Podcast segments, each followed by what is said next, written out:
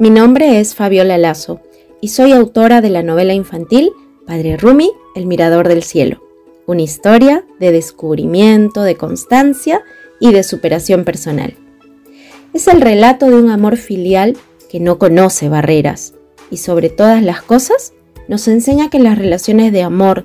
cariño y respeto mutuo con nuestros padres durante la infancia son la base de un desarrollo sano en la vida de cualquier ser humano.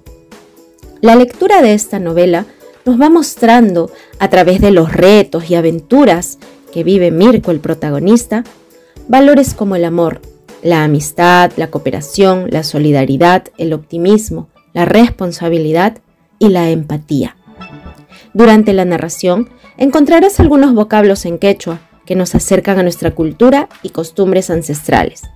La cosmovisión andina es para mí otra de las protagonistas de esta historia y nos envuelve en un mundo mágico que nos invita a soñar y crear.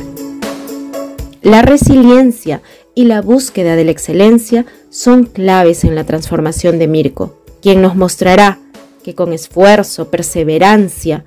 y dedicación lograremos hacer realidad